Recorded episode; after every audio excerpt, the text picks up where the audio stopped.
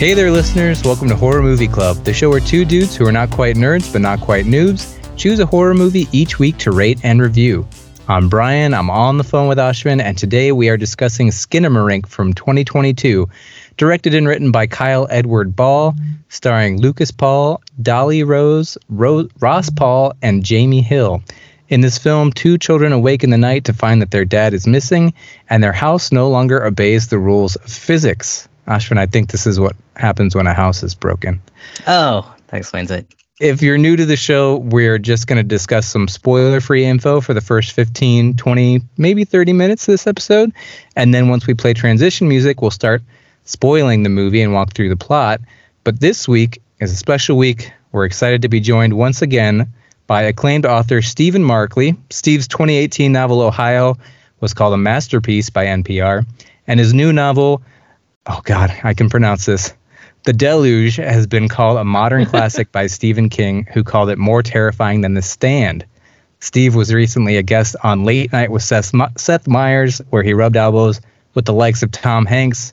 So it's only logical that his next stop is here with Ashwin and me on Horror Movie Club. Welcome to the show, Steve. Thank you so much for having me. Uh, I'll share this with your with your listeners. Uh, just before this, I had a big Hollywood meeting. You know, agents, managers, everyone's there and I was like, I got a heart out at six because I'm going to be a guest on Horror Movie Club. So they respected it. They were like, "You go." That's that's. we can let the man go. yeah, let him pass. Uh, so, Steve, when you joined us, I have in my notes that you joined us a couple years back, and then I realized as we started this call, it was four years ago. But when you joined us for Misery all those years ago, you mentioned being obsessed with Stephen King in your youth. And since we had that conversation, Stephen King himself has said of your novel, Ohio, it blew me away. I couldn't put it down. You could almost call it the grapes of wrath of the opioid crisis. He also said of The Deluge, this book is, simply put, a modern classic. If you read it, you'll never forget it. Prophetic, terrifying, uplifting. So, how mind blowing is it to have an author you admire, number one, even read your books, and number two, have such positive things to say about them? Yeah, I mean, I still don't think I've fully uh, comprehended it, or or like I can like sit with it and and believe it. You know, um, if people go back and listen to that misery podcast, like it, I am not joking when I said like I read everything that guy wrote uh, from ages 11 to 14, and then continued obviously afterwards. Um, and he was just such a huge influence uh, on my life. Like I, he was one of the reasons I wanted to become a writer. Um, and certainly, uh, not just Stephen King, but the, the horror genre has had a big sort of uh, influence on my career. Um, so I, yeah, I mean, look, if I could go back in time and tell like 12 year old me what had just, what's happened in 2023, first of all, there's a lot he wouldn't believe. Uh, but you know, the Stephen King thing being the primary, primary one. You did what with a girl? then he'd get around work? to the Stephen King thing. Yeah. Mm-hmm. yep. Um, so yeah, that you mentioned horror's influence. So the Deluge and Ohio are not horror fiction, but they certainly have horrific elements to them. Some specific scenes in the Deluge are absolutely the stuff of horror. So when you approach those scenes, are you inspired by any fiction or art specifically, like even horror or not? Or does it just come from like a more organic place of like where you are with the characters or a little bit of both? Yeah, I think the latter for sure. Like, I, I if you go into a writing project or, a piece of art and your intention is, I mean, some horror is like this. Your intention is to gross out or freak out or make uncomfortable. I, I think you're putting the cart in front of the horse. It's it's more like it has to arrive from an organic place in character and story, right? Um, but having said that, you know, I think one of the things I enjoy so much about the horror genre and what many people enjoy is that it really is like the most visceral type of, of film or book you can read. It really gets to you immediately and, and or attempts to, right? Um, and successful horror movies leave you, uh, you know, kind of in this place where you can't stop thinking about them, where the images or the characters or the decisions people make like, sort of haunt you for the rest of your day and even into the week, right? I think that's you know, thinking about all my favorite horror movies, it's something I can I can remember watching The Shining and being like, oh damn, like I can't get this image out of my head. Um, this lady rising from the bathwater, uh, and so I I think what that does is it just sort of gives you a radar for what is the most effective way to get under people's skin. Yeah, sure. also, Brian, sense. I'm going to help you out, man. I say the deluge. I think that's like an easier uh, Ah, Dude, pronunciation. that's, that's what I've said my whole life. But then I was like looking up this pronunciation, and everyone else, like the dictionary says, it's the deluge. well, listen, buddy. I like was pronouncing it the deluge in my head the entire 13 years I was working on it, and then the first time I turned it in, somebody was like, "So the deluge," and I was like, "Wait, what is that?" So I was I had the same thing. terrified. I didn't know how to pronounce my own novel. Um, Well, but I think either pronunciation can work. So Okay, well, I'm I'm swinging right back to the deluge then. If you if you've given Yeah. me permission, but okay, like so. Speaking of that that image from The Shining, you can't get out of your head. You so in addition to being a novelist, you also write on the popular TV series Only Murders, Murders in the Building with Selena Gomez, Martin Short, Steve Martin. So this is probably a dumb question, but like, what are the differences and or challenges that really pop out to you when switching back and forth between screenwriting and being a novelist because you've got those images to work with in in the screenwriting but in the novelist the novel world you've got to put the images in someone else's head Yeah, I mean, but I, I also trained as a novelist, so like this is what I've been working at my whole life. Um, and so to me, it's it's you're the dictator of this whole world. Like you decide everything, and every decision is yours. Uh, and so the challenge for me in moving into screenwriting is, you know, you're working in a writer's room with uh, a bunch of other, you know, really brilliant, really talented people. Um, and everyone has great ideas, and you're just trying to mesh all those ideas, and, and that's the challenge. It's like it, it's like a group project um, that just sort of you know everybody's trying to give their best at and, and do their input um, and it's sometimes successful and sometimes you're just spinning in circles for uh, five days so i think that's still something i'm working at or trying to get better at yeah for sure that makes sense i've got more questions but I'm, i've been bogarting you ashwin do you have anything you want to ask steve yeah. I mean, eh, reading the we, we decided it was the deluge. Is that what we're doing? i think it's delugi Oh, so reading the Delugi, uh, yeah, obviously I, I get a lot of like uh, eco horror vibes, which I, I'm not sure is even a, a genre or environmental uh, horror vibes. Um, was that kind of like the intent, or what was the inspiration for like that brand or that category of horror where it's like kind of environmental focused? well i mean i don't categorize the deluge as horror. Um, i view it as a realist novel just that just happens to be set in the near future. Um, and my, my aim in the in the book was to write as compellingly and realistically about what the future of our society is going to look like as this climate crisis that's gone unchecked continues to metastasize and continues to affect our economy, our politics, uh, our weather, uh, and sort of our our culture, um, the way we relate to each other. And um, so I think that was the overall aim of the novel, and it was really a matter of, you know, uh, I heard Stephen King once describe uh, Under the Dome, that, that his book Under the Dome as like putting the fireflies in the jar and shaking the jar and seeing what they do. Um, and that's not exactly the project I undertook, but what I, w- I did want to do is write about this, you know, very real catastrophe and then look for characters to inhabit this world and, and figure out how they would react to all of this. Sure. Yeah, that kind of uh, it's really cool way of storytelling and like yeah, showing so many different angles. I I don't know how you don't see it as horror. I, I find the whole thing like really scary. I, like I'm only maybe two or three hundred pages in, but it's pretty horrific. Like the future you're painting. Yeah, I mean that's that's kind of the the odd thing is it it doesn't belong in the horror genre, but it it, it should be scary. Um, and certainly, I've had no shortage of people uh, on my book tour or elsewhere relating that to me or, or, or saying how you know deeply uneasy it made them feel. Um, and that's that's obviously the intent. Although Brian, you finished it. I think like it, once you get to the end of the book, it's um, you know it's not just like this catalog of unmitigated misery. It, it does have a bigger purpose than that, at least to me. for sure yeah i can vouch for that Thanks. I'm, I'm going to put that blurb on the back of my Since book I'm now. I can vouch for that, Brian. some guy i can vouch for that some guy in a closet yeah. So I wanted to ask. So one thing Ashwin and I have talked about on the show before is like perspective from like the story, the perspective on the story being told, and we've talked about that when deciding if a movie is like a thriller or a horror movie. So yeah, if it's the perspective of the woman in the hole, then it's a horror movie. If it's the perspective of the cop trying to find her, it's a thriller. You in your book, each chapter is from the perspective of a different character. But on top of that, you've got each of them, like you have some of them in the third person, like Tony and Shane's chapters. Jackie's chapters are in the first person, and Keepers are in the second, and you know various other characters. Is that a conscious choice about what you wanted the reader to feel when you read those chapters, or was it to break things up so you knew who you were reading? As simple as that. Like, how did that happen?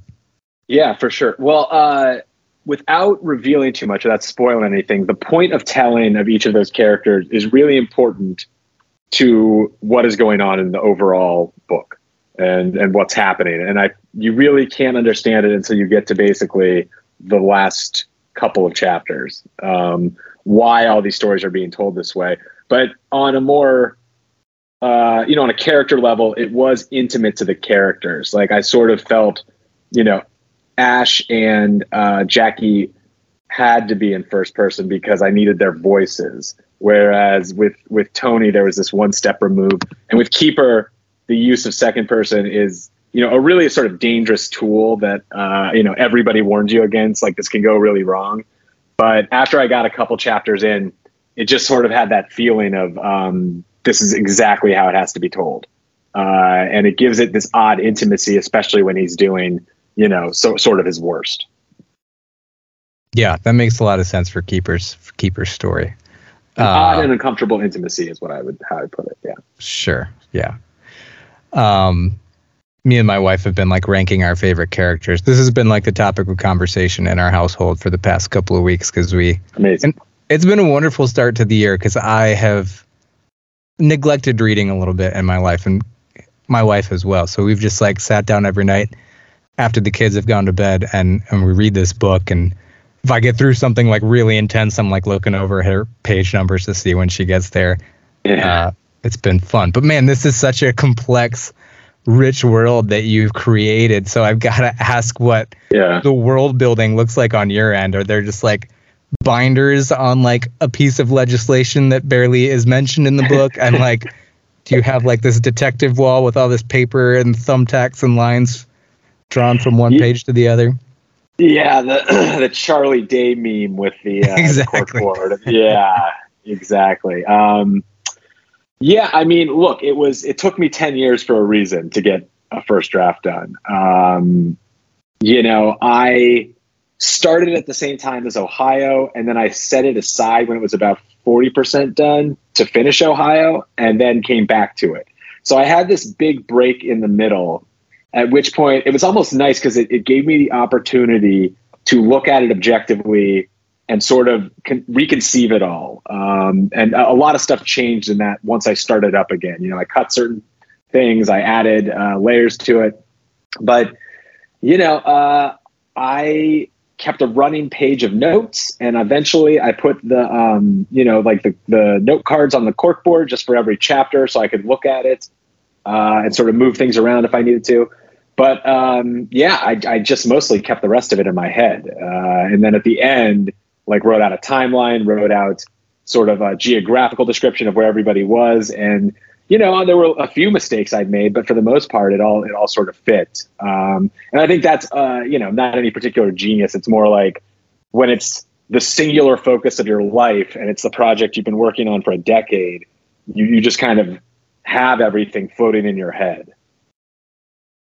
I still think it's very impressive, man. It, it's awesome. It's really rewarding to read such a, a, dense, not dense in a bad way, a rich book and complex. It just feels so organic and natural and so much more realistic that you've thought everything out and how the butterfly effect of every everyone's decisions.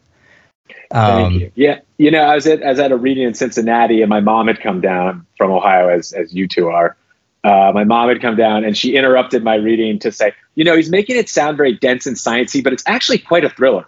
Uh, and she just sort of took over the reading at that point and uh, pretty soon people were asking her questions instead of me. So nice. Cool. Ashley, have any other questions before we start uh, getting into Skinamarink? Yeah, uh, you think you'd ever write like a pure horror novel, or like do you already have a future project in mind for your next book? I, I have a future project. I have a couple future projects in mind. I, I, I sold two books to Simon Schuster recently, so I, I, have sort of my my life, my writing life set up for a while. Um, but it's it's always something that's been interesting to me. I think I'm not sure if I'd want to spend the uh, the time on a horror novel because I'm not sure that's the the the way I'd attack it. But I've definitely had a few ideas for horror movies, and oh my god, someday if I could just write and and get a horror movie made, and then come on Horror Movie Club to hear you guys give it like you know two out of three baseballs to the head that you know explode the head or whatever it is. I would be yeah. so uh, you know honored. That would be awesome. All right, it's a baseball horror movie, Bruin Steve. Please some baseballs today. I, I literally was looking at my baseball in my thing, and I was like, "Ah, oh, this is gonna be, it's gonna be terrible." cool. Uh, yeah, man. You the the horrific stuff in the book, both your books, you really excel at it. It's like intense to read. Uh, well, let, let me just uh, tap into that one more time, just real quickly, because I do feel like I've occasionally gotten the gratuitous label, which I, I don't like. Um, I think the violence in my novels always reflects things that are going on in society um, and uses violence to illuminate those situations, and particularly with the deluge, sort of uh, connecting the violence we're doing to the planet, or rather, a small group of people are doing to a planet, to the violence that will arise because of that uh, situation was was important to me. Um, hmm. and so anyway, I thought I'd just use this moment to exercise that part of uh, my thinking. We've definitely talked about on the show how horror movies m- almost make us more empathetic and make you see the reality of the violence that's in the news every day and the true horror of it instead of just letting you shake it off, brush it off, or ignore it. And I, I think, yeah, I would not call your your uh, books excessive with the, the gore or the violence or anything. I think it's just it's tragic and real, and it is what it is. You shouldn't shy away from it. yeah. Yeah, really realistic. It's awesome. Um, in a haunting, horrible, depressing way. uh, oh, and, and, I assume like you believe everything in the book then in terms of the degree of like uh, the threat, the climate threat. Oh no, it's fiction. I think it's liberal bullshit. Oh, good. no, uh, of, of, course. Um, yeah, I mean, I, I think the uh, the situation, uh, and this is one of the reasons I wrote the book, is so far gone and so totally out of control that in order to turn things around, one of the great dramas of human history is going to have to unfold. And so when I began the project in 2010, it was imagining, you know, what kinds of people are going to rise to meet this challenge and you know who uh, what forces will will try to oppose them. Um, and and i guess like i'll just use this quick moment not to run for senator or anything but to you know sort of implore your listeners to uh, start looking and thinking about what uh, you know they can do in their own lives. And that doesn't mean like eating fewer hamburgers or driving a tesla or whatever. Uh, it's more like what can we do as political actors in a democracy to change the situation? Um, and I think one of the uh, you know sort of undercovered aspects of this crisis, which really is that terrifying, is the opportunity uh, that lies ahead of, of changing our energy system and changing our agricultural system and working for a society and a planet that are healthier uh, and and you know have a you know a more prosperous future ahead of us rather than just always thinking of it as what you know what can be taken away by by all this makes a lot of sense. It's really cool to see that reflected in art, and yeah, I'm sure that there's going to be a lot more books and movies on this topic in the coming years, hopefully. Yeah, I guarantee anybody who finishes the book is going to have some some strong or different or increased motivation on some of the stuff Steve just said. So, yeah, it's hard not to. Yeah. Well, should we begin a discussion about a very odd experimental horror movie? yeah, I, let's let's let's let your uh, listeners finally uh, get to the Skinamarink. Uh, get out of this climate nonsense. Yeah. Yeah, right. Someone's eating a hamburger, wanting to just hear us talk, and they're, they're pissed off. At least you gave us per, gave them permission to keep eating that. Eat your hamburger. Yeah. Uh, So yeah, this is a, a very experimental horror movie, and I think that's part of the reason there's so much buzz about it. Is just this is unique. It also leaked online after its premiere at a festival, so it had a bit of a Blair Witch effect going for it. I've heard it compared to that. Buzz has been building, leaked online. People are making TikToks about it and stuff like that. Um, it's also comparable to Blair Witch because the budget was 15 grand. So a micro budget here and a box office of 1.9 million, which is uh, not a lot of money, but an incredible rate of return. And the film was made using mostly BART equipment from a local film and video art society. Um, Steve, you got to see this in the theater. I assume Ashwin and I watched it on Shutter. Was there anyone else in the theater, and how did that how did that go down? I've heard people like shouting at the screen, walking up, leaving, etc. yeah, I mean, uh, it was it was a pretty full audience. I was actually it was like a, a Monday in Portland, Oregon. I'd, I'd walked to the theater. It was a nine o'clock showing, and so I, I wasn't expecting anyone to be there, but it was a healthy house. Uh, I nobody left, but I could feel the inkling of people to get up and walk out. people were really shifting around in their seats and stuff. Yeah, yeah. Checking watches. Um, so yeah, Kyle Edward Ball ran a YouTube channel called Bite Size Nightmares where he shot and uploaded videos based on the nightmares of his YouTube commenters or nightmares of his own. Um, and a lot of this movie is kind of based on some of that stuff. A quote from him is I had a nightmare when I was little. I was in my parents' house. My parents were missing and there was a monster, and lots of people have shared this exact same dream. So that all is very much a part of this movie, baked into what we see here. Um, it's got a Rotten Tomato score of 70%, but a user score of 43%.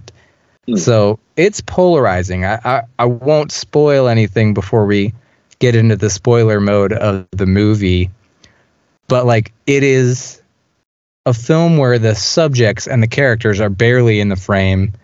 The camera is often pointed in places where you don't even quite know where it is, and you're looking at almost like a blank, fuzzy screen. It, Steve, I mean, you've watched a lot of movies. Would you compare this to anything else you've seen?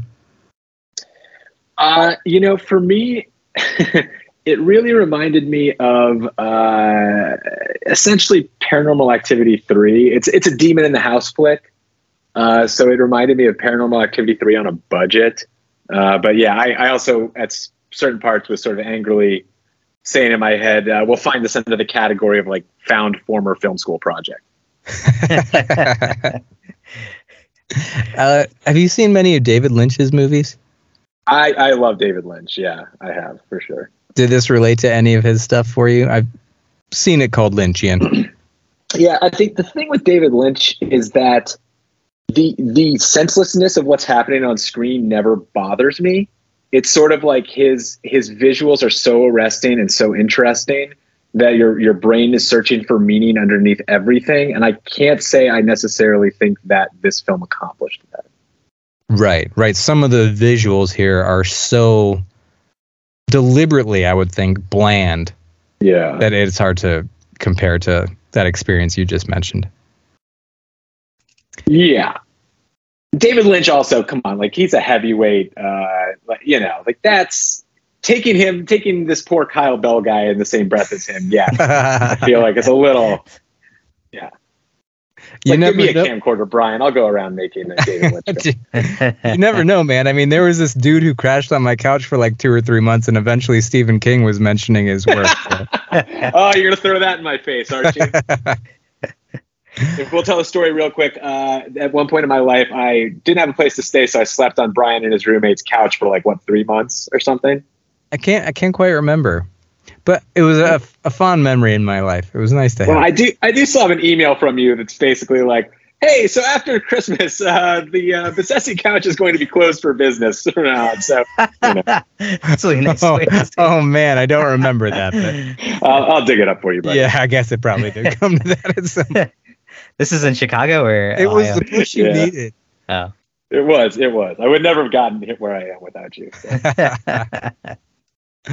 Uh, there's not a whole lot of background info on this movie, so I'm tempted to just kind of get into it. Ashwin, you have anything Uh, you want to say about it before we rule? Yeah, I think one thing uh, is that it isn't it inspired from a short film that he did a few years ago called Heck, uh, and this is like a longer version of that, I believe. Which, I, yeah, curious why that was felt necessary. Yeah, Heck is essentially like a proof of concept, and it's like 28 minutes, so it's pretty impressive that he stretched out into I don't know, like a mi- hour and 40 or whatever this was. Yeah, right, 100 minutes or so. Uh, that and then uh, yeah, I think what you said earlier, and then and then Steve, uh, you were mentioning how a bunch of TikTokers live in your building in LA. Uh, it's really cool to see this film and Megan like relying so heavily or benefiting so much from like TikTok promotions. Uh, and it kind of like seems like the new way of promoting films going forward. Uh, if you want a film to like get viral or get like taken up, you gotta do something creative on that platform. Kind of a non-traditional new channel. Yeah, is that exciting or depressing? I'm mixed. I'm mixed because I'm still figuring out how to use TikTok. But what do you guys think? Yeah. I, I I think I'll never have TikTok. I think that's where I stop. That's where you draw the line. Yeah. Steve, are, are you on there? It's oh hell no. It's a it's a great place to get off the uh, the roller coaster of insanity. Is uh, TikTok bullshit? Like you know, no thanks. Snap, Snapchat still falls under the line. We're still good on Snapchat. No, I'm I'm down to just Instagram. I've purged uh, almost everything else from my life, which great a great fantastic move. I'm so happy about. Yeah. I've started 2023 very light on social media, and I, I feel a little bit like a new person. I gotta admit.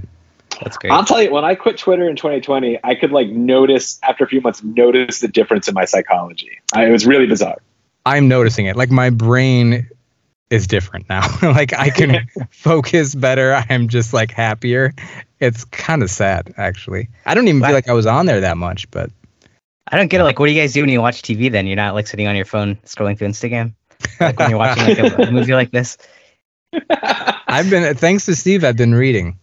Ah, I've been barely watching TV. nice. Yeah, I guess I during this film I almost got onto TikTok. So yeah. I'm being too mean. I didn't. I, I, I liked it. It was yeah. So, sorry. I can't wait to hear you describe the plot of this. That's actually what I'm most looking forward to. I was thinking that the whole time, and then I, I wrote out the plot walkthrough, and I'm like, eh, I guess there's something here. But we'll see. We'll we'll see how that goes. Um, I think I'm gonna hit the Ohio connection um, from another one of Steve's good friends, Alex. Alex connects every movie we watch to our home state of Ohio for us. He owns the Jukebox Bar and Restaurant in Cleveland, Ohio, so swing by for a drink and some food. And Alex says Skinamarink is an experimental horror film written and directed by Kyle Edward Ball in his feature directorial debut. The film follows two children who wake up during the night to discover that they cannot find their father and objects in their house are disappearing. The inspiration for the film's title came from a song popularized by the music group Sharon Lois and Bram, a Canadian children's music group founded in 1978. During the 80s, the trio starred in The Elephant Show. Each 30 minute installment featured the trio alongside a human sized elephant puppet and special guests, including celebrities Jane Eastwood, Andrea Martin, Murray, McLaughlin, and Canadian folk musician Sneezy Waters. From 1977 to 1990, Sneezy Waters assumed the role of Hank Williams in the runaway hit play Hank Williams, The Show He Never Gave. The play portrays an imaginary concert that the legendary U.S. country singer might have given New Year's Eve 1952 had he not died en route. This concert would have taken place in Canton, Ohio. Nice. He really had to stretch, Dang. That's and God impressive. love him. Ah, it's amazing, Alex. Thank you. All right, let's uh let's walk through the plot. We're gonna spoil this movie.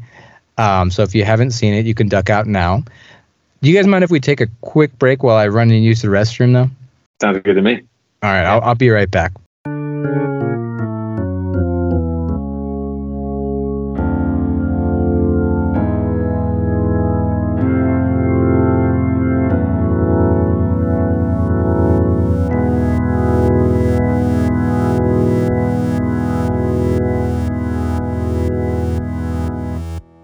Hey guys, I'm back. Sorry that took so long, but I was sitting on the toilet and it just uh, disappeared right out from under me. So that created quite a mess. It took some time to clean up.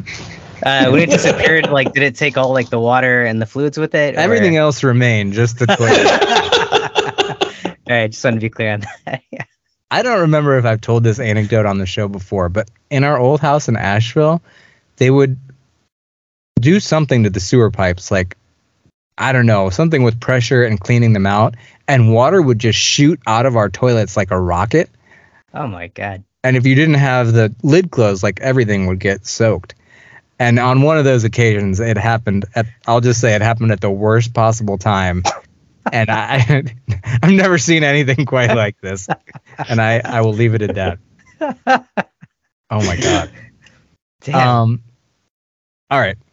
Any, anybody else want to have a have a poop story they want to share? Or I- I think I could top that one. That's a good one. yeah, I'm good. I'm good. Okay, yeah. Yeah. Okay. So listeners, it's important to note as I go through this plot, for those of you that have never seen it, we're almost never seeing a person in the frame. I'd say it's only about like half the time that we see any sort of subject or object in the frame.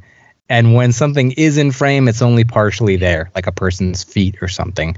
The camera is often pointed at its spots where the wall meets the ceiling, and there's just weird angles, and occasionally the screen is just an indeterminate patch of grainy blankness. And Um, and most of the time it's a still camera too, right? Most of the shots. Most of the shots, there is some panning, and you know we get a POV of the kids sometimes. So sometimes it is moving through the house in that in that case. Um, but anyway, the film takes place in 1995. Two young kids who do appear to have woken in the middle of the night. We eventually hear one of the kids start crying, and the lights flick on. And it's later revealed via a phone call from the kid's dad to their mom, who is presumably out of town, that four year old Kevin was sleepwalking and fell and hit his head, but he didn't need stitches. He's okay. After this, Kevin and his six year old sister Kaylee wake up again in the night to find that their dad appears to be gone and that objects in the house are disappearing, most importantly, the doors and the windows.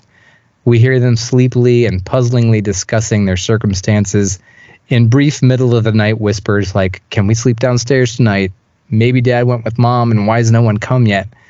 It's implied they try to call 911, but the phone doesn't work. And they post up by the TV in the family room watching cartoons from the 1930s. What, where were your guys' minds at for this first? I mean, that's like 20 to 30 minutes of the movie, what I just said right there.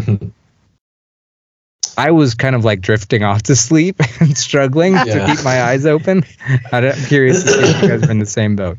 Yeah, I fell asleep twice on this one. I I, uh, I tried to watch it last night. I fell asleep. Then I tried to watch it this morning, and I fell asleep again. I think it's the strobing uh, of the TV light or something that just kind of puts you to sleep here. Yeah, I, I was. I, I have to admit, I was feeling some visceral anger uh, in the first like 35 to 40 minutes of this movie, only because we had talked about doing antlers and infinity pool and i was just like i would take any other movie than this right now i can't believe this is the one i'm going to appear finally on horror movie club after five years for uh, so I, I, I had a vein in my head that was bulging a little bit uh, by minute 30 Uh, I'm sorry. I thought you, our our other friend, like texted you about it. I thought maybe you knew a little bit about it. Yeah, I Well, thought you were really I have- excited I have about more this. to say. Well, I, All right. I, I said the first 35 minutes, so we'll get we'll get there. We'll get Okay. All right. Cool. Cool. Uh, I, I did think like the graininess of the the shot was really cool, and uh, the sound editing uh, and like how you hear their voices, uh, uh, pretty effective. Uh, but yeah, it kind of more frustrating than anything else. Yeah. Right. It is difficult for this first 30 minutes. Um, so they, I, I think Kaylee, oh, they hear a mysterious noise. They follow it to another room and they find a chair on the ceiling. And Kaylee eventually hears a noise calling her to come upstairs, where she finds her dad mysteriously sitting on the side of his bed. He creepily instructs her to look under the bed, and she looks to find nothing there. When she looks back up, her dad is gone, and her mom appears on the other side of the bed with her back to Kaylee. And she essentially just says, like, we love you and Kevin very much. I need you to close your eyes. And she closes her eyes, wakes up, and mom is gone. Uh, then we hear a voice say, Someone's here. And her mom says, Go back downstairs, okay? And then there's a scream. And there's a, like, it's so weird to make a plot walkthrough because just someone saying something is like a plot point that Yeah. that feels like it could be important. Um, so Kaylee goes back downstairs and asks Kevin to help her move a couch. I think it's to block off a hallway where they heard the noises. Kevin falls asleep, and when he wakes up, Kaylee is gone, and there are a bunch of toys stuck to the wall. We hear a voice beckon Kevin to the basement, and when he goes down there, he hears Kaylee's voice say, Kevin, I'm scared. I feel strange. And he finds Kaylee, but she's missing her eyes and mouth, and he runs back upstairs, breathing heavily. Uh, and a voice says to Kevin, I want to play, and tells him to put a knife in his eye. And Kevin does so. We see his body jolt backwards as he screams, and we see blood running down a piece of furniture. He calls 911, tells him he got cut with a knife, and now he feels sick. Uh, and he says, you know, we hear the call with the operator. He tells them that he's four years old. They ask where he is in the house, and he says, I'm downstairs, but the doors is gone. And he eventually drops the phone, and the call ends. So, how did you guys feel now once some things started to happen? Were you still kind of, you know, angry or, and or falling asleep, or was this a bit more engaging? Steve, we'll start with you. Oh, uh, yeah. I mean, I guess at this point I was, you know, sort of wondering if if this was a meta commentary on horror. You know, just do away with all characters and create a movie entirely built of tension and jump scares and creepy images, as if you know that's all that matters to the genre. Um, so I, I, think like my annoyance was alleviating at this point, uh, simply because you know it was like I was getting some spooky stuff finally. Uh, certainly, the put your knife in put the knife in your eye moment uh, did it for me. Um, yeah, I don't know, Ashton. What do you think? Uh, I, I think same. Like I, I, was still kind of like waiting for like something to happen, but also kind of losing hope that something big was going to happen. I think that uh, scene with the parents uh, felt like, oh, cool, something's happening. But then after that, yeah. again, things dropped off until like, yeah, you're right, the knife in the eyes. Like, oh, cool, something's happening again. Uh, otherwise, like we're just spending so much time in corners or hearing the cartoon song or like seeing the TV on um, that it was kind of hard to tell what was going on in between here. Uh, what, what, about you, Brian? Yeah, yeah. Oh, sorry. Go ahead. Were you go oh, ahead? Sorry, I was just gonna add that like there's an element to this movie that is so punishing for the viewer uh, in just how long it's making you wait for any nugget of of plot or character. Um, and to some extent, I think the director is trying to use that to build tension uh, so that when you you know you are surprised it like hits a little harder but uh, man like the balance is just so it's so tough in those first like 45 minutes mm. Yeah and i mean even when things are happening again it's a unique experience to not actually necessarily be seeing it you're mostly hearing what happens and just seeing things that may or may not make sense visually. I mean, you're always seeing the house, you're in the house, but I swear a good chunk of time is like where the walls meet the ceiling in yeah, any yeah. given room. it's just like that's what we're looking at. Uh, so it is really strange. And yeah, the, uh, we're walking through the plot, but the movie is almost over. So much time is spent staring at a wall or slowly panning across a wall. Um, Hey, uh, even like those uh, plot points you mentioned, like, did you guys catch those? Like the whole thing with the doors and windows not being there anymore. Like, was that obvious from watching it, or I I didn't realize that or catch that? Yeah, they show the doors. Uh, they show a window disappear. I think they show a door disappear. Is that where, this is another like exercise in like how your brain processes things? It's yeah. difficult to identify those as even plot points, mm. or even as significant. Like it's not really until the kid tells the 911 operator the doors is gone like oh yeah. okay i guess they're trapped in the house that's what was going on. Yeah right. Yeah, yeah. steve did you grasp that? Like as you saw the windows disappear like did you think that's going somewhere or were you just like trying to make sense of what was coming your way? Yeah i mean i think for the most part i was following what was happening. And i, I do think one of the elements of the movie that makes it both interesting and a bit annoying is that again at its core it's actually not that different of a story. It is a demon in the house thing. And if this were filmed by you know standard blumhouse you know director uh, we would feel like we'd seen it 20 million times right so right. the the appeal of it is is purely in this micro budget sort of reimagining uh, uh, of this story um, and i think until basically the end of the movie, I was really off board with this approach. Sure. Uh, it just, again, the word I would use is just punishing. uh, to sit through. Yeah, that's fair. And I, I feel like a lot of the the scares here meant like to be on the audio side, like the screams that would pop out here and there. Yeah. So I'm, I'm wondering, like in the theater, like did that hit you at all? Yeah, definitely. I, I think like there is something about a jump scare in a horror movie that is it's just so simple. Uh, it, it's like you know it's like almost the easiest thing to do in a movie is to use sound and a startling image to like freak someone out in in the moment. Um, and yet in Skinamarink, a couple of them I was like, oh, that's pretty good. That's pretty good. Uh, Yeah. So even even though I wasn't, uh, you know, uh, overall so impressed with the ability to make me like jolt up in my seat, I was like, oh well, okay, you did get me. I grant Yeah. you that. Yeah, what's your opinion on jump scares? I mean, you kind of just stated, you know, they're very simplistic, a simple trick, but are you against them or do you appreciate them when done well in general?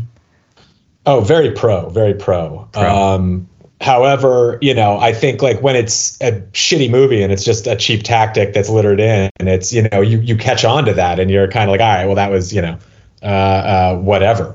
Um, and I think like one of the issues with this movie is that there is no conversation between the viewer and the characters. The entire conversation I was having was between me and the director, and how either annoyed I was with him or happy I was with him for like whatever creepy thing he had just managed to pull off.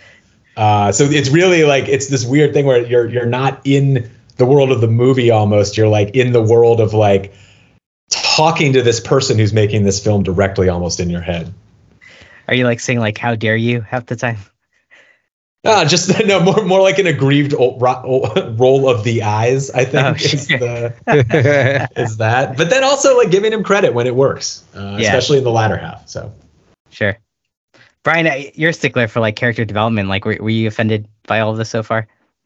I mean, yes and no. I I- think that it's it's this weird juggling act, at least in my mind, of yeah, there's a little bit of that going on, like Steve was saying with the director, like what what's the choices? What are you doing? But then it's also like really immersive in a certain way Mhm. because you're just like forced to be engaged with it, especially as things do start to happen. Yes, they happen slowly. Yes, you may not understand the significance of them or even know if there's significance at all to anything.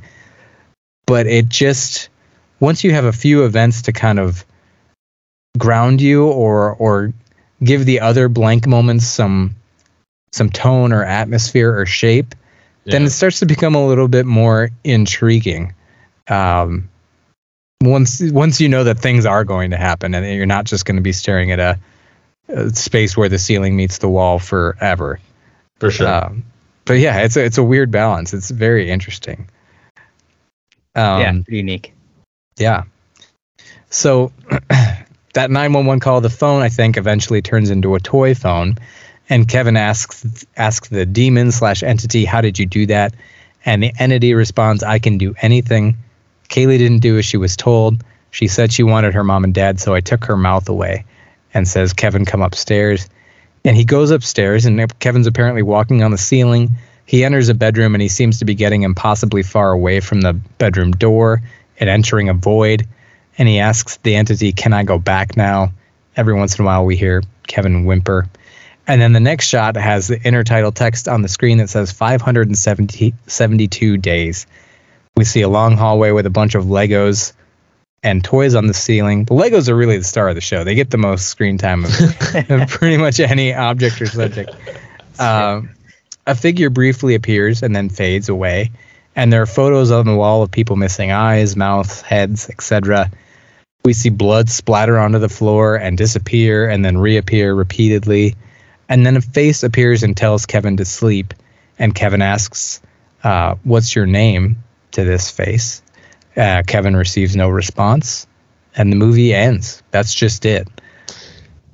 I will say at that point in the theater, everybody let out this kind of laugh that was like slightly nervous. and I, I say that as like a good thing. It was like sort of this like release of tension that uh, the end of the movie had built. Um, and I felt, I, you know, that's the way I felt when it ended. I was kind of like, oh, I like that was a little creepy. Um, and and I think like the reaction of the moviegoers around me sort of pointed to that. Yeah, by the end it is a little bit creepy. I, I feel like it captures something. Like there's not only the you know the plot that we walk through, but if you're the type of person that's just listening to this plot and isn't gonna watch the movie, it captures something that's hard to describe. It's like this weird feeling between being awake and being asleep. Like it's it captures a feeling for me of like waking up in the night in the middle of a sleepover or something, or if I fell asleep downstairs and I wake up and the TV's on and it's just a weird, uncanny vibe, and you can hear sounds in the house you normally don't hear before. Like that vibe as a kid was very well captured here, I think. Have you guys seen the documentary The Nightmare by any chance? No, I've I've, wow. I've been on my radar, but I've never watched it. Yeah, it's by the guy who did um, Room uh, shit two thirty seven, the mm-hmm. Stephen King Shining thing. Um, but anyway, the nightmare is about like sort of this like universal nightmare that occurs across cultures of like the the the being in the room. Um, and I used to have this nightmare. I mean, I still occasionally do. Uh, but and so I think like what that movie, this movie, Skinamarink does is capture the sensation of that, where like you feel awake, everything you're touching is tactile, everything like feels like it should be real, and yet it's all out of whack. I like I thought the it, it does that effective job of giving you that dreamlike atmosphere. Um, mm. Does that make sense? I, yeah, agree. I, agree. I totally agree. Did you feel that? Feel those vibes, Ash? Yeah, for sure. I mean, it, it feels like a, a, young child like walking around a house at late at night, uh, somewhere between like being awake and asleep. Uh, so yeah, I thought the, the camera captured that well. Even like how the shadows play on the on the screen and stuff, uh, and the, the way the darkness kind of moves on its own is uh, really, uh, yeah, seems seems really familiar. There was a scene where Kaylee like went upstairs for something and then comes back and Kevin's just like, "Where did you go?" And it also just like he was awake that whole time, I think it also just reminds me of this weird place my mind will go. Like even as a kid when I was watching TV, I didn't know like what was happening around me. I, like I remember my sister getting up and like going to barf in the bathroom like right next to the TV and then coming back. And then like 5 minutes later I was like, "Wait, are you okay?" Like it just I, and I just there's just, just this weird mind space that's somewhere between sleep and wake even when you're awake. Yeah. And this is like really honed in on it for me. Um, yeah, it, it almost like touches, you know, and I think the best horror films always like manage to do this. It's not just like existential fear, not just a fear of your own death, but a fear that you're like going to spend eternity in this liminal space where nothing makes sense and everything is horrifying. you know, it's like yeah. it's like that event horizon kind of uh, uh, a sensation, right? Are you saying that as like uh, the viewer feeling that watching this film and feeling like the, this is going to go on forever and there's like going to be no end to this? Well, I was afraid that this was going to go on forever, but in a different way at the beginning. Uh, this is just your life now. yeah, that's, exactly. that's how I was feeling towards the end of this movie. Like, when's this going to end? Just felt like it kept uh, going on. Uh, but no, I, I, did feel like it accomplished that goal towards the end of, of sort of um, leading the viewer into this this very unsettling space. Uh, that is otherwise hard to sort of access. You mentioned a word there, liminal, and I think this is like an emerging subgenre of horror, liminal horror, mostly emerging like on the internet. There's kind of memes about it, little short videos about it, just uncanny spaces yeah. uh, that don't kind of feel logical, or they're really familiar spaces that are deserted, and you just feel like you're in this uncanny space or like a threshold between worlds um, so if anyone's curious about that, you could probably just Google liminal horror. And there's a uh, a short film on YouTube. I think it's called The Back Rooms. Uh, that's perfectly captures, I think, what we're talking about. Somebody's in like an office hallway type setting, and it's just like infinite and a maze that makes no sense, and something's in there with them, and that's very much what the movie captures too. Especially, it seems so pointless that the cameras pointed at these areas where wall meets ceiling for so much of the time or at the carpet or super close up on toys but you can't quite it's playing with your sense of space. Like where are you? Like you know you're in this house but you don't quite know where. And that i think so many dreams are like that where like i know i'm in a familiar place but i can't quite seem to get my bearings. Right Well, I, I, will say though, Brian, the last time you guys uh, recommended a genre to me, it was New French Extremity, and then I ended up watching like Martyrs and Inside, and just you know being in a place of like constant gore for fucking like a month. So I, am just like not going to listen to you right away every time. That's fair. That's fair. um, there is this. This is g- going to be for Ohio listeners of a certain generation, and I don't know if either of you remember this. That I texted Alex about it and was like, "Do you know what I'm talking about?" And he sent me a link to the YouTube right away. There was this local, like regional commercial for a place called Norton Furniture, and the guy who like did the commercial had this really like raspy, whispery voice, and it only came on late at night. I assume because they paid had to pay less for those spots and I just have so many memories of like waking up at like two or three in the morning with the TV on, and this guy's like talking and this like, "Hey, come on down," to, and you're just like, "What the fuck?" And I'm just curious if either of you has any idea what I'm talking about. No. now that must be your liminal space, Brian. I, yeah, it essentially was. I, I would encourage anybody to YouTube Norton Furniture Frog. Wait, Norton Furniture Frog on the couch and it's it, it'll take you to this commercial, and then like all of the comments are like, "Oh my god, I woke up to this commercial so many times and was so terrified." like a lot of people yeah. in Northeast Ohio have this experience. It's not just me. okay, it's a whole generation. Um, but the vibe of waking up to those commercials is really captured in this movie, and I, I feel like it's weird because I was bored, you know, and it's weird. It's a weird viewing experience, but at the same time, I don't know how else you would capture that vibe so successfully. Yeah, I mean, I'm not sure I've, I I can't I was trying to think about this. I can't remember the last time I had a turnaround this drastic during the course of a movie. Like I think like I've had movies where I've thought about it afterwards or whatever, but like I'm talking in the middle of the movie turning around on it.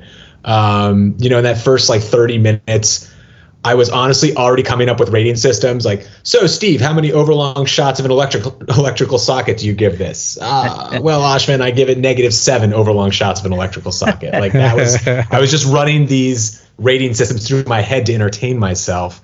Um, but then, you know, I was walking back to my hotel through the streets of like cold, dark downtown Portland I was like, oh fuck, the Skinamarink gonna get me. Like it was like I was like yeah. viscerally feeling it, uh, and so I just think there is really something to what the movie performs, um, even if I didn't really enjoy half of it.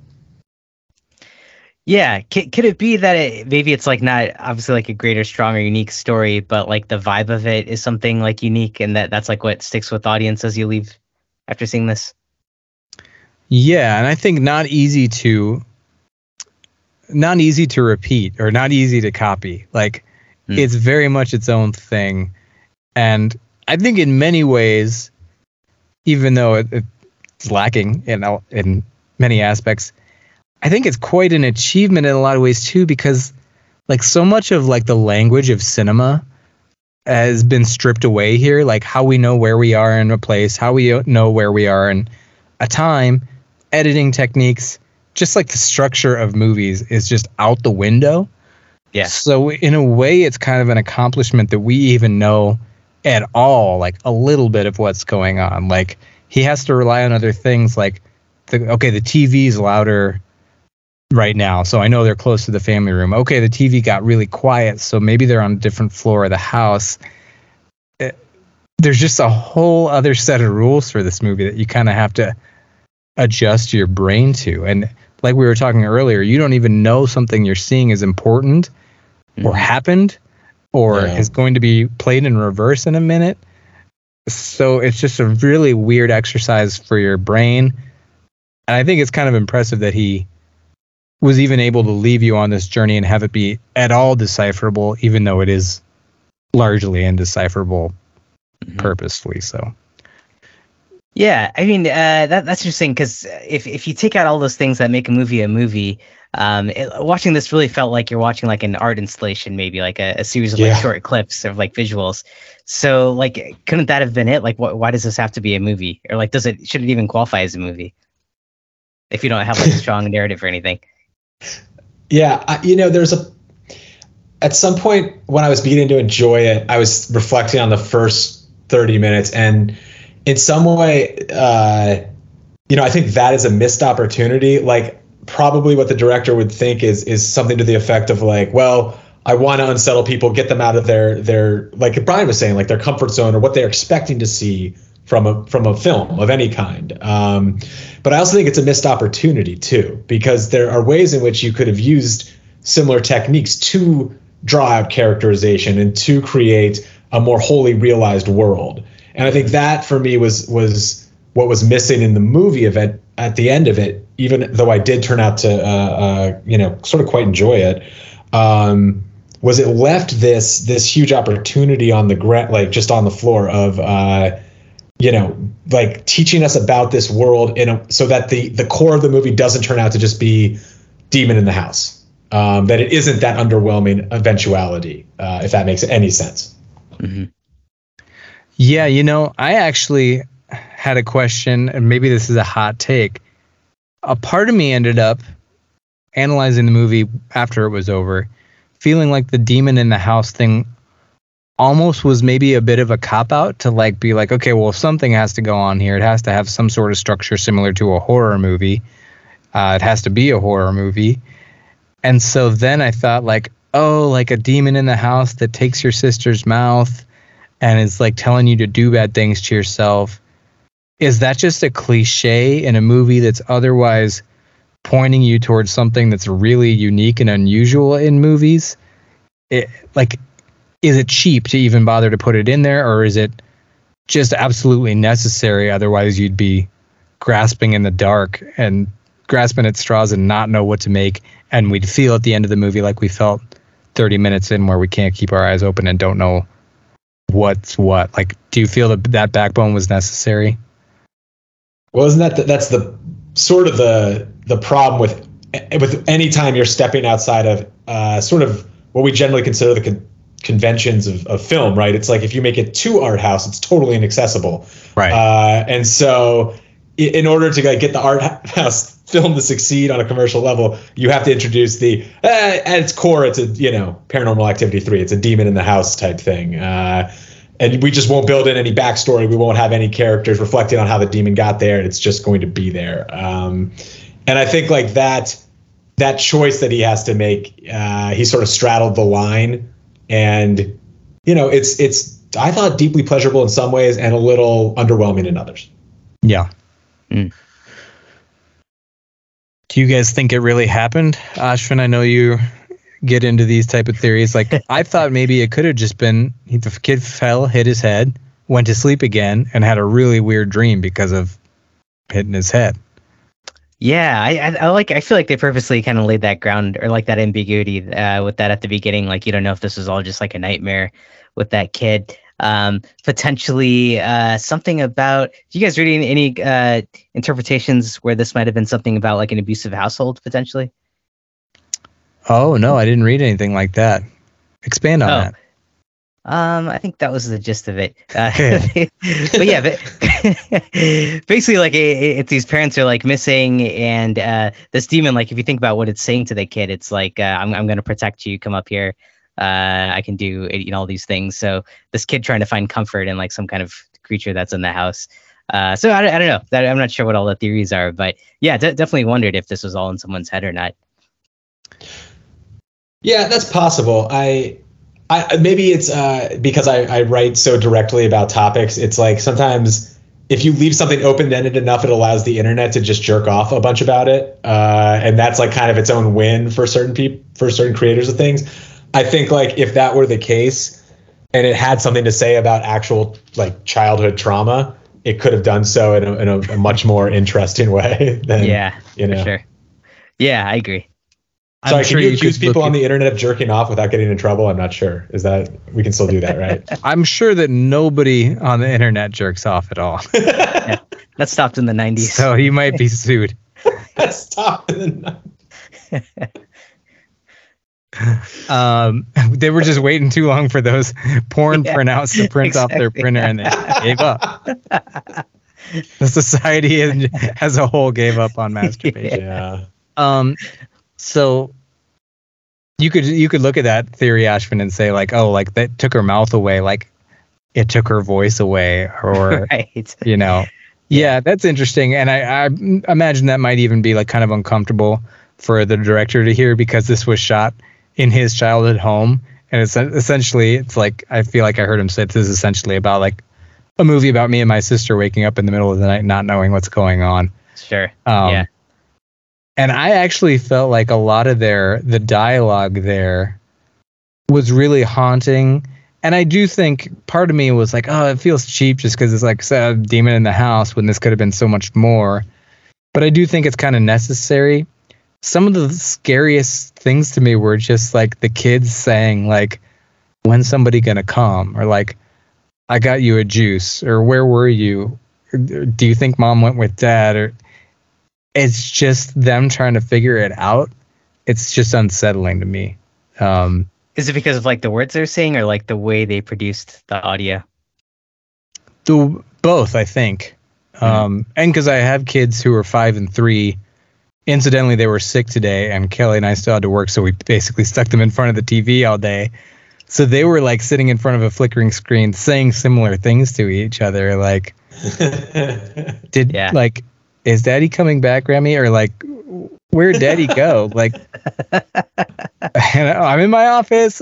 I mean, that was less terrifying for them, but it was just weird after after seeing this movie. Like the two of them trying to solve their own problems together. It's something. There's something haunting about it. I think not only because you might remember that as a kid, but just because I think there is a deep unsettling fear to that when you're their age. Like sometimes they'll get freaked out about the weirdest things. Like, are you guys gonna leave without me? Like, dude, we've never once did that. Why would you ever think that would happen? But yeah. that you rely so wholly on the structure of your household to operate a certain way that like the thought that it might not is Yeah. utterly terrifying but at the same time so often kids don't really know what's going on so they just have to like ask each other these puzzled questions it's it really taps into something that is unsettling to me Did you did you guys I For mean sure. since we see so little of the kids and like we hear like those small sound bits from them, did you feel like the sense of fear from them? Uh what- do you think that was effectively shown? Well, I think that goes sort of to my not not complaint, but sort of like why the movie leaves you so cold for that first part is because you have no access to any real human emotive structure. Like you're you're trying to grasp what's happening with these kids, but you're not really able to like lock in with them. Um, and I'm not saying the answer is like, oh, film the kids in their faces and like have their bad acting and all that. Uh, but I just think there could have been the director could have utilized other techniques to at least draw the viewer into feeling like you're in it with them. Does that make sense? Right. I think so. I think that was kind of missing for me. Uh what about you, Brian? Yeah, I, I I think that would have made it a lot easier to get on board with the movie sooner. But I also felt like it may have been dishonest to that sensation of being in a dream of like maybe this makes sense and is how the world works now that the toilet disappears, but I'm not quite sure anymore. Like I don't remember how this is- should all work. So I feel like if the kids were terrified, you don't get that same vibe. Hmm. But Not I'm go ahead, Steve. sorry, I just meant not terrified, not seeing their them feel like be afraid, but just um accessing their characters Sure. uh, a little better. Like I Gotcha. you know, I think like that's like the disconnect between who even are these people? Who are these children? Why are we on this journey with them? That is and not necessarily what I meant by you know, we have to we have to see them. We don't like the technique could stand. Uh but I feel like the distance was still pretty tough to overcome. Like you Yeah. think there was a way to connect with the characters better while sticking Yeah, to I the mean- authentic approach of what he's doing. You'd have to hire the big guns like Steve Markley, uh, and my, my fee is going up rapidly. Can't afford me anymore. But no, I was I was like, as a writer, I was just cycling through like ideas for how to get those char- like those character moments into something so abstract, if that makes any sense. Sure. Right. Right. Not to put you on the spot to do any like ideas that cycled through your head come to mind? Yeah, I got notes. I got lots of notes. Yeah. Uh, no, I no, I you know, I was just thinking of ways in which like giving the uh you know, they're building these Lego sets, right? But the Lego sets are all impersonal. So finding a way to understand character through the way they're utilizing their toys is just one like quick example. Like just finding a way to understand what Kaylee and Kevin are the two kids' names. Yeah. Finding a way so that the viewer like actually identifies with each individual through these abstract things rather than just being left alone with a you know an electrical socket or a corner of the Yeah. of the wall. I'm being super prescriptive here. I don't mean to be, but it was just something that kept occurring to me. No, I Makes asked you to be, and yeah, that's really interesting. That that's uh, that totally could have worked, and and still upheld the integrity of like what the movie was trying to accomplish. What he was trying to do, yeah. Yeah. Uh, what's your guys' interpretation of the ending? Uh, is Kevin was he scared and did something happen to him, or is is he dead? I just think it's a never it's a dream that he's in and okay. but then five ha- having 572 days on the screen is interesting cuz it's like did Kevin see that in his dream that it's been 572 days? Or I don't know maybe he really is in some sort of void or ethereal place. Um where I think if he's harmed it doesn't really matter. He's just he will exist here forever is that how you interpret it Steve do you think he's like in a void weird that place that was yeah, I, I agree with you. That's exactly what I was getting out of it. yeah Yeah. that's a bummer I mean yeah, sure. the same Lego set. and stuff's Sure. disappearing every day. He's not gonna have any toys left. Um Oh, I thought the uh, the cartoons were really creepy, and I feel like that was like the whole soundtrack was just like the music and the noises from that uh, TV, uh, which I, I pretty effective. Like those old cartoons, you forget how like haunting and scary some of those were. It was cool to see those brought up. Eh, I fell slightly on the other side of that. I feel like that's become such a not just a, a horror trope, but like an all movie trope. Like you Mm. always, probably because it's like free, you can just use it. Uh, But where like it's why I, every time I'm watching a movie and I see like old cartoons, I'm like, who the fuck is watching old cartoons Yeah. anymore? Like, That's what I'm. This is like 1995. Why would they be watching that, right? it's like cartoons. like no, yeah. I, I have never walked into anyone's house and see any children watching old cartoons uh, on the television. yeah, that part was hard to believe. Uh, yeah, I but the- mean those yeah, were old. Those were from the 1930s. yeah. And what about the Right. part where like it was pausing and then going again and pausing and rewind? And I was just that was one of those moments I was like, all right, like should I get more popcorn? Should I pee even though I don't have to? Like that kind of stuff. Any excuse to get out of here. Yeah. I hear that criticism, but it also worked. I mean, I think it just reminded me so often of that. Yeah, waking up in the night. I often feel like at sleepovers, everyone else slept like a rock, and I had trouble sleeping. So I have many memories of just being awake in the night, either in my house or somebody else's, and just being like, "Wow, I'm I feel very uneasy." And the TV's always on, and nobody's been controlling the channel for the last three hours, so God knows what's on and I don't know. I, I thought that captured that vibe really well. Although I hear you, it, it's almost a bit of a cliche, um, and it's in the Well, public domain. Yeah, public domain. And I just like I'm not sure what else you you use to fill an actual soundtrack to that movie. Like Yeah. you sort of need something audio, you know, audio happening, uh, or it's going to be really, really, Yeah.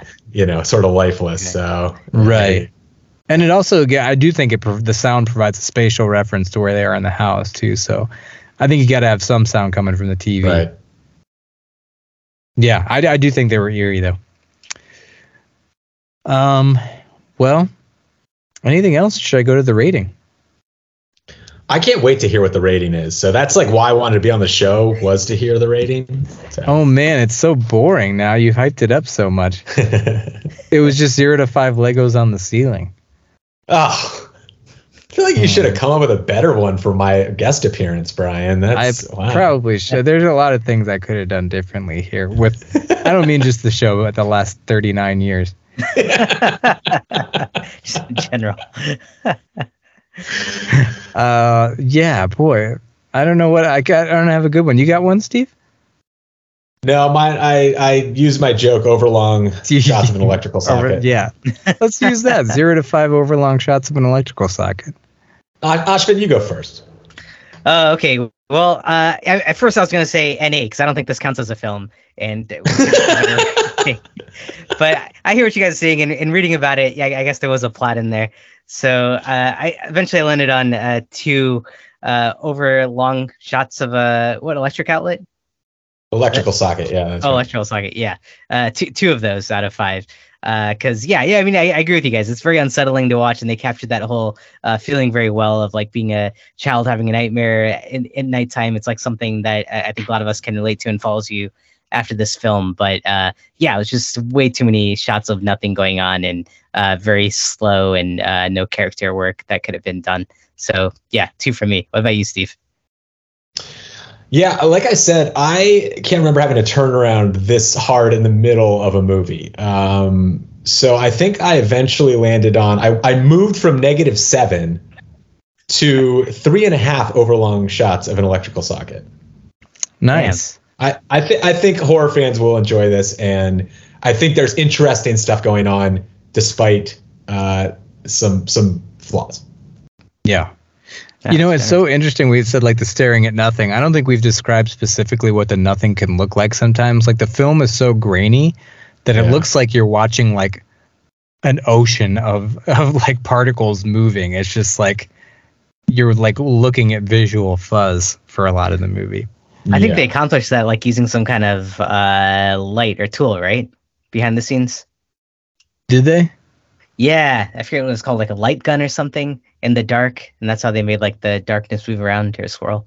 Oh, interesting. Basically, it looks like a bad home video, right? Like yeah. that's kind of the effect, yeah. That it essentially, right. yeah, and you can almost hear like the the hiss pop of like a a record or something. The audio is bad too. Mm-hmm.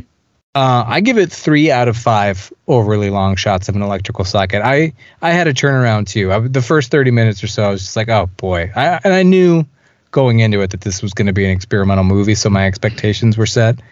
But by the end, I just felt like it did something special, and it it stuck with me. I thought about it for a while after it was over, uh, and yeah, it really like awakened something, some feeling in me that I kind of forgot. Even now, just the feeling of like, you know, the kids with young kids were up a lot in the night. Even now, just like the feeling of walking through your dark house at like three in the morning and stumbling around trying to figure something out. It just like it taps into that in a way I've I've never seen another movie do. But at the same time, it's hard to give it like a four or five because it is yeah. so so utterly dull for so much of the runtime. Yeah. Yeah. Wow. You guys are yeah surprisingly positive on this. I'm impressed. You know, your NA though. I know it's a joke, but it's hard to rate something like this. It, I mean, it really is like a yeah, like visual art. You know, it, yeah. It's like something you'd see on a TV mounted on a wall on one like specific room of an art museum. Like exactly. It's like this is the room you walk in and it's playing this. Totally. Yeah, yeah. Um, but I, glad you guys uh, saw something unique in this. Yeah, for sure. Uh, I have one quick thing before we go. Yeah. Okay, so I just got to tell you this quick story. Uh, so like, I turned in my novel about like the terrifying end of the world type shit uh, in February of 2020. And then, of course, March 2020 was the pandemic, so we're all locked, you know, in lockdown. I was living in LA in like a shoebox of an apartment, which was my first big boy apartment by myself. So I was really excited about it when I moved in. And then suddenly it's like, oh my God, there are no windows in here. And I'm sitting in here alone for months on end, right?